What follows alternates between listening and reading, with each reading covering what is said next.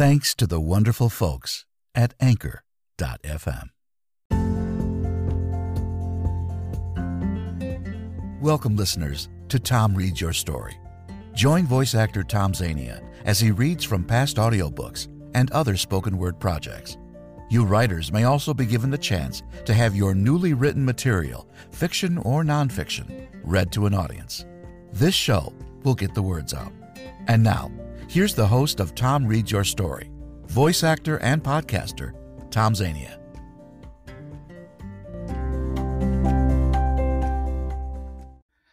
And thank you very much, Mr. Announcer, for that lovely introduction.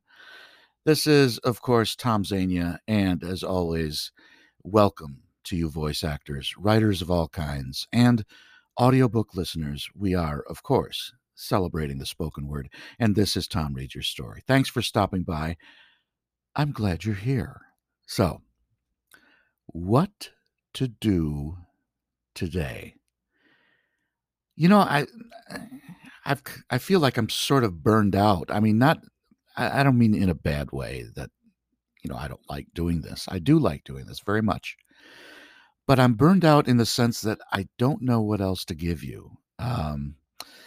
I only had so much stuff that, spoken word stuff that I could play for you. And the only thing I can do is keep replaying it. Now, obviously, I don't have that many listeners. And I don't want to lose the listeners that I already have. So it's, you know, it's a bit of a conundrum. Obviously, I want to keep you here. I want to read your story. That's the title of the show. And that's not necessarily working out because I'm not getting any emails from anyone. So I have to pretty much hunt down everything myself and read someone's story through my own efforts. And that's fine. But even that gets difficult.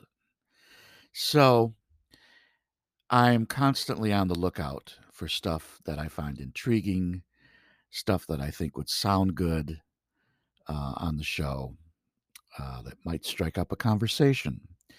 And right now, I mean, we are down to one podcast a week. And I didn't say that last week. I wasn't quite ready to announce it, but we are down to one podcast a week, and I think it's going to be on a Wednesday, which is today, and I don't really have anything. So I think what I'm going to do is just sit here and think. Now, you have to forgive any long pauses that you hear. It doesn't mean that you should stop listening. You can keep listening. It's just me thinking about what the heck to do. So, let's see. Well, there's always the Facebook articles or postings of whatever you want to call it. You know, give me a minute. I'll be right back. Jeff Corey was a great Hollywood character man who became blacklisted in 1951. In the book Improvising Out Loud: My Life Teaching Hollywood How to Act, Corey recounts his extraordinary story. Among the actors who would soon fill his classes were James Dean, Kirk Douglas, Jane Fonda, Rob Reiner, Jack Nicholson, and Leonard Nimoy. In 1962, when the blacklist ended, Corey was one of the industry's first trailblazers to seamlessly reboot his acting career and secure roles in some of the classic films of the era, including Butch Cassidy and the Sundance Kid, True Grit, and Little Big Man, in which he starred as the infamous Wild Bill Hickok.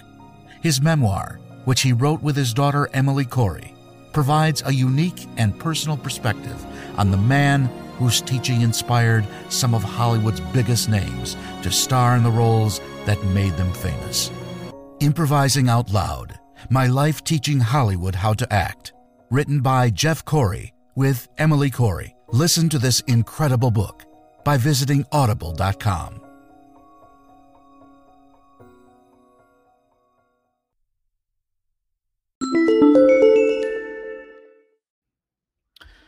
Okay, all right.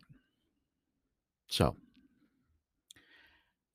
I think, at least for today, I'm going to do something that you've seen done on television, specifically for situation comedies, and maybe in more dramatic TV shows as well. It's the event on television for a show called a clip show. A clip show, as many of you may already know, is when clips of old shows are put together to be seen again, possibly because maybe it's a ratings thing, or maybe the writers couldn't come up with an episode, maybe that type of thing. But that I think is what we will do today. Now, I don't get any messages, or I haven't got any messages from listeners so far. I hope I don't get messages now, but that's just the way it is. At least this week, I need to put something out once a week. You know, I started out with the bright idea of doing 3 podcasts a week. And that worked for, I don't know, 3 or 4 weeks, maybe 3 weeks. And that just got too difficult. And also, I went down to 2 podcasts a week. And for the same reason that that was also a problem, and now we're down to 1. So you see the writing on the wall for this show. Okay. So what I'm doing, and I'm repeating myself, but what I'm doing is, for today, we're going to do a clip show, and I'm going to start out with something I did a year or two ago. I think it was 2 years ago. But I got kind of on a kick of doing recordings of Carl Sagan, of his speeches or his writings. And this in particular is called Man in His Arrogance. And this is Sagan being critical. Okay. This is man not realizing just how small he is in the universe, and that we, as I guess a species, need to understand that we can't do everything we want right away. And that makes me think about this whole coronavirus thing. Everyone is so sick of it, me included. Just so tired of not hearing enough positive news about the end of this thing, and just sort of sitting back and going, okay, how many people have we lost today or last week? You know, and it's what we have to understand is we need to let science do what it does for us. And that means wearing a mask at the store or wherever in public, and just doing the best we can. You know, I could say something snarky like, the religious people are mad because God isn't helping them and they don't want to say that. But I won't say that. I won't say that. But anyway, getting back to what I'm going to play right now. This is by Carl Sagan, and this is called Man in His Arrogance. Man in His Arrogance. by Carl Sagan. See that star? It might not be there anymore. It might be gone by now, exploded or something. Its light is still crossing space, just reaching our eyes now. But we don't see it as it is. We see it as it was. Many people experience a stirring sense of wonder when they first confront this simple truth. Why? Why should it be so compelling? The immense distances to the stars and the galaxies means we see everything in the past, some as they were before the Earth came to be. Telescopes are time machines. Long ago, when an early galaxy began to pour light out into the surrounding darkness, no witness could have known that billions of years later, some remote clumps of rock and metal, ice and organic molecules would fall together to form a place that we call Earth.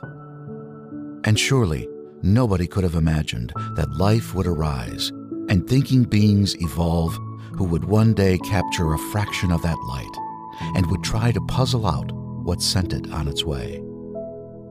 We can recognize here a shortcoming, in some circumstances serious, in our ability to understand the world. Characteristically, willy-nilly, we seem compelled to project our own nature onto nature. Man in his arrogance thinks himself a great work worthy of the interposition of a deity. Darwin wrote in his notebook, more humble and I think truer to consider himself created from animals. We're Johnny-come-latelys. We live in the cosmic boondocks. We emerged from microbes in muck. Apes are our cousins. Our thoughts are not entirely our own.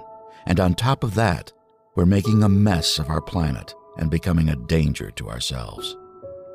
The trapdoor beneath our feet swings open. We find ourselves in bottomless freefall. We are lost in a great darkness, and there is nobody to send out a search party.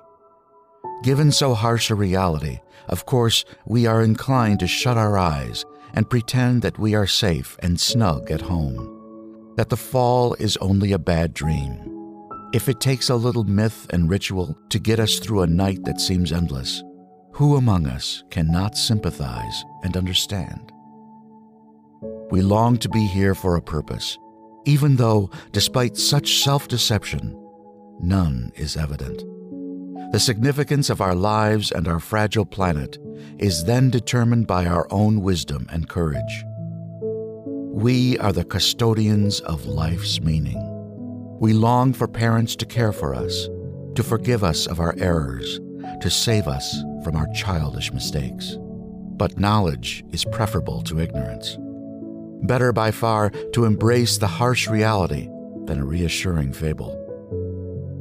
Modern science has been a voyage into the unknown, with a lesson in humility waiting at every stop. Our common sense intuitions can be mistaken. Our preferences don't count. We do not live in a privileged reference frame. If we crave some cosmic purpose, then let us find ourselves a worthy goal.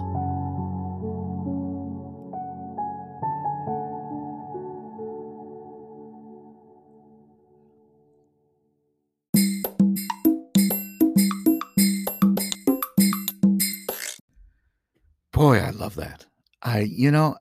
I've said this before on the podcast. I've said, when you dig through old recordings, you find out how good they were or how bad they were. But this, I really think, is good. And you kind of look back and go, geez, I was just starting out back then. And I guess I must have gotten lucky because it seems to have stood the test of time as far as showing the good quality of my work. But anyway, enough about me. Enough about me. This show is supposed to be for you. Come on.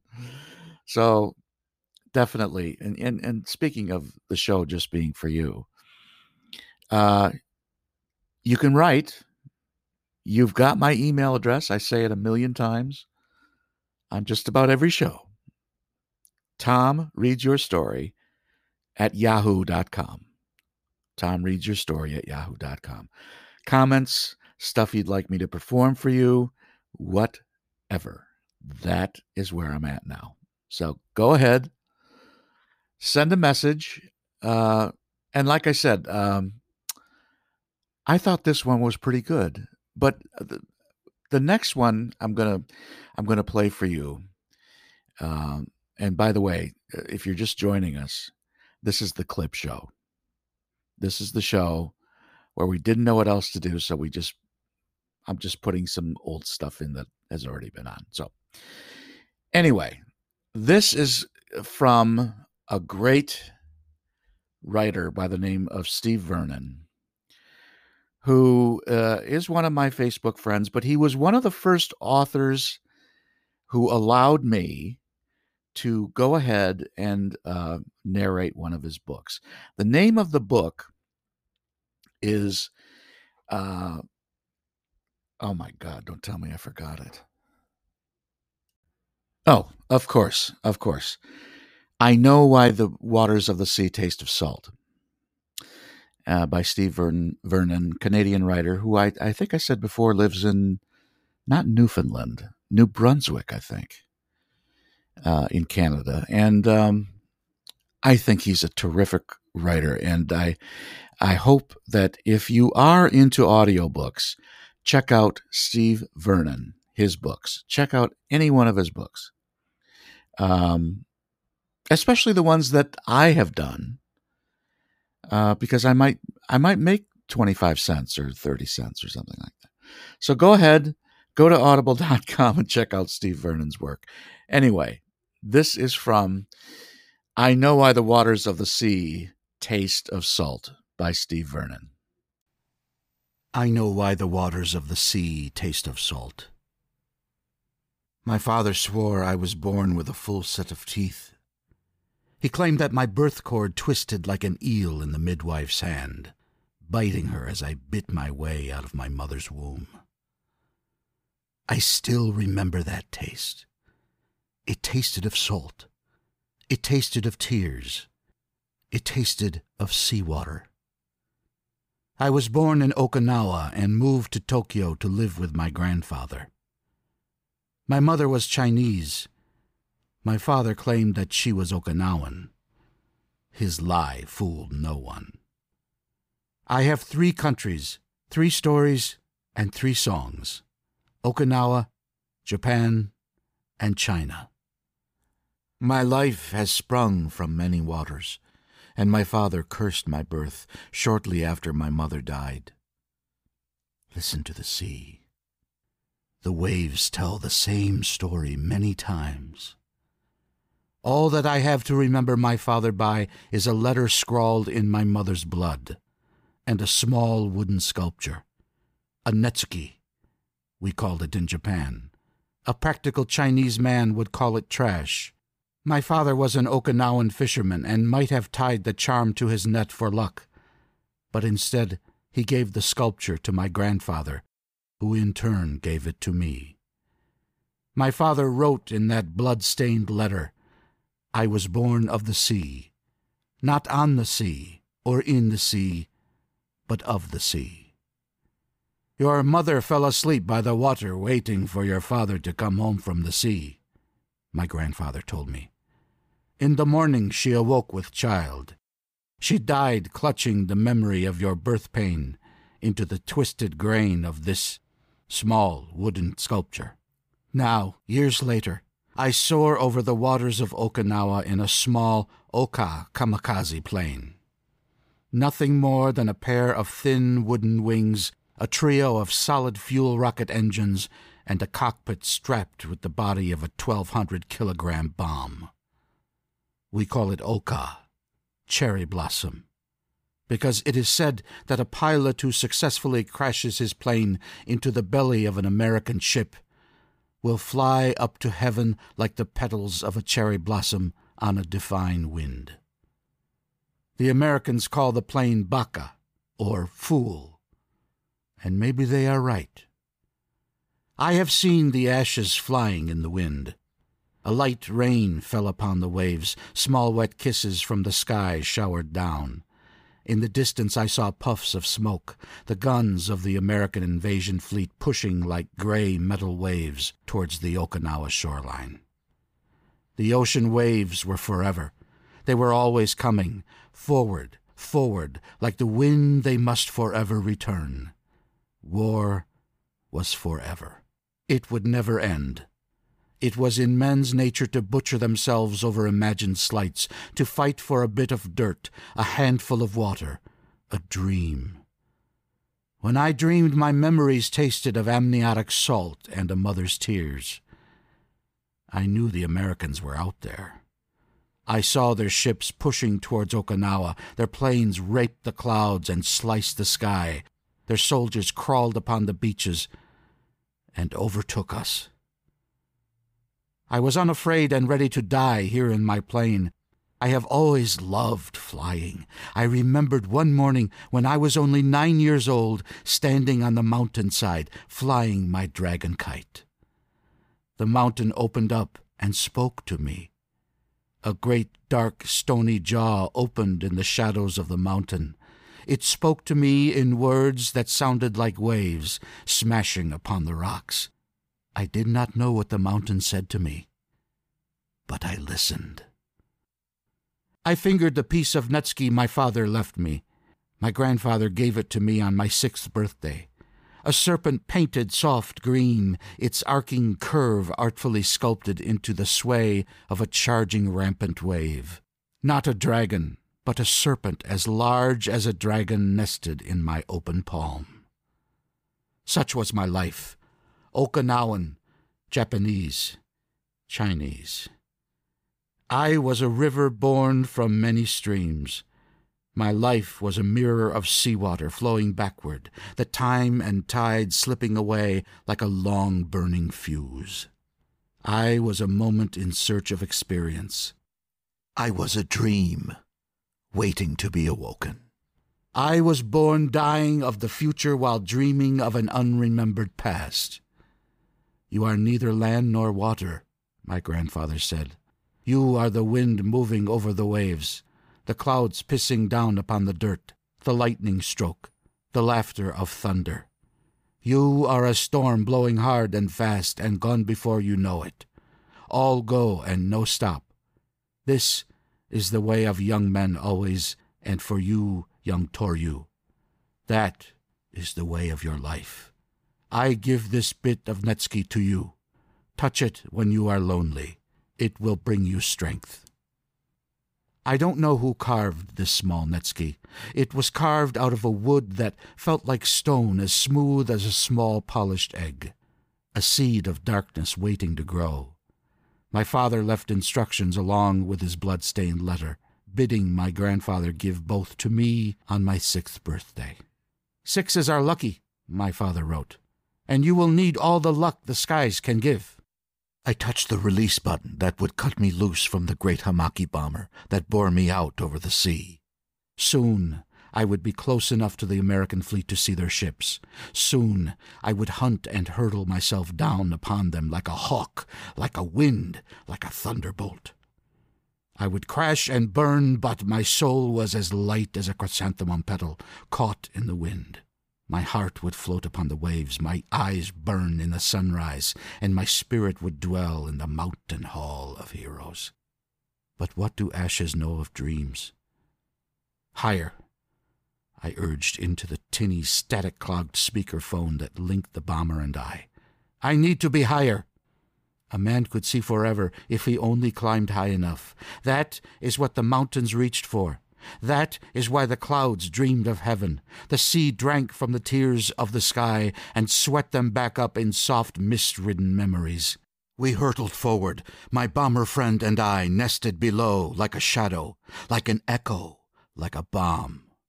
He rode above me in his airplane, a great eagle, the Hamaki long and cigar-shaped, and beneath its fuselage my Oka.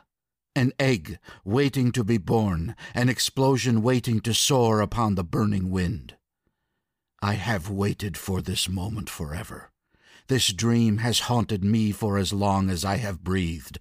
I saw myself rising from the waves and sweeping down over the enemy, a great monsoon of meat and metal and vengeance. I was too young to fly with the great heroes who pounced like tigers upon the sleeping dreadnoughts of Pearl Harbor. I was too young to have flown at Midway. We were winged tigers roaring upon our enemy. The Americans could not stop us. And then we came to a corner in our path. Something turned, something twisted, and we began to lose. I was young and foolish and cheered when our country's circumstance grew so dire that they were forced to allow even the youngest men a chance to fly. I joined the Navy despite my grandfather's wishes. He had been a soldier in the Japanese Army, and he wanted me to follow in his footsteps. "There are planes in the Army, too," he said. He was right, but the planes of the Army were for reconnaissance. They looked and spied where I would rather act. I followed darker dreams, dreams old beyond my grandfather's years. Now I would finally have my chance. I longed to revenge my country's misfortunes. We had roused a sleeping giant and were forced into retreat and surrender as wave after wave of American carriers, warplanes, and men rolled over our diminishing forces.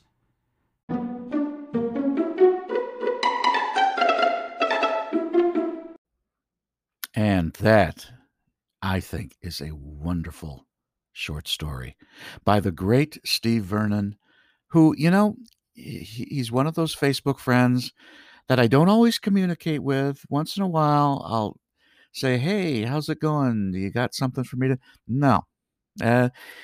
Lately, it hasn't worked out, but he's great. He really is a terrific writer. Steve Vernon, look for him at audible.com. Okay, so this was it. This was my very first clip show. I didn't know what else to do. So I hope you, if you're listening, that you don't mind that we had a clip show.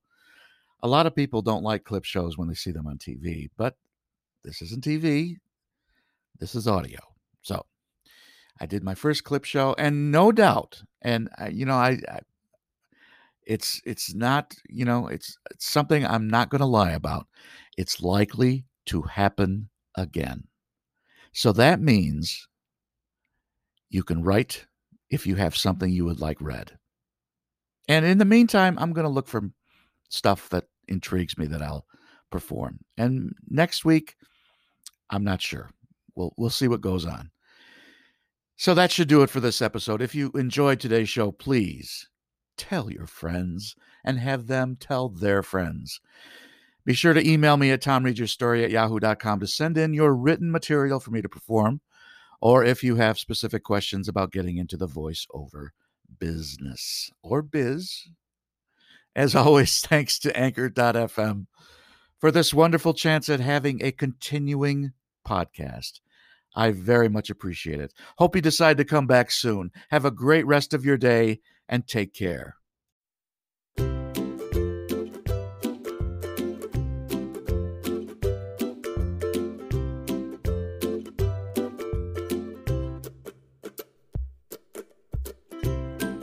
For more information on Tom's availability for your e-learning, commercial, audiobook, or video project, visit his website at www.tomzvoices.weebly.com. Thanks for joining us for this episode of Tom Reads Your Story.